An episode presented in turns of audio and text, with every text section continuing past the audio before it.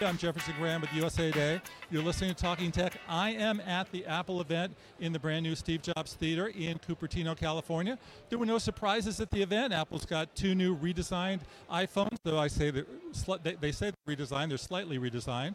The iPhone 8 and the 8 Plus are very similar to the 7 and the 7 Plus. The only difference is they have better power, they have a better camera, and they have wireless charging for the wireless charging. Instead of the cord now, you can buy a $60 wireless pad.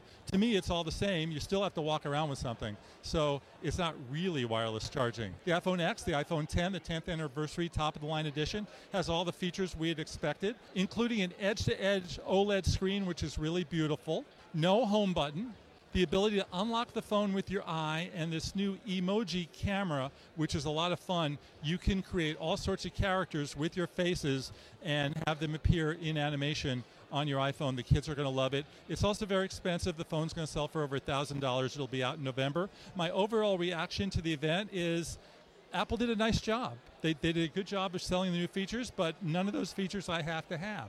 I, I, it doesn't matter. I, am in the minority. Fifth, uh, 75 million of these phones will sell in the coming months. Apple will not be able to keep the top of the line one in stock. But if you're worried about you really like your phone now, do you have to give it up? No.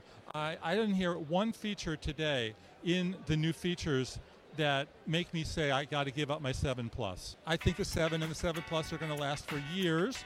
Uh, that's my take from the Apple event. Apple did a decent job, but the phones have gotten so good, there's only so much they can do to make them even better. Reporting from the Steve Jobs Theater in Cupertino, California at Apple's Spaceship Campus, Jefferson Graham, USA Today.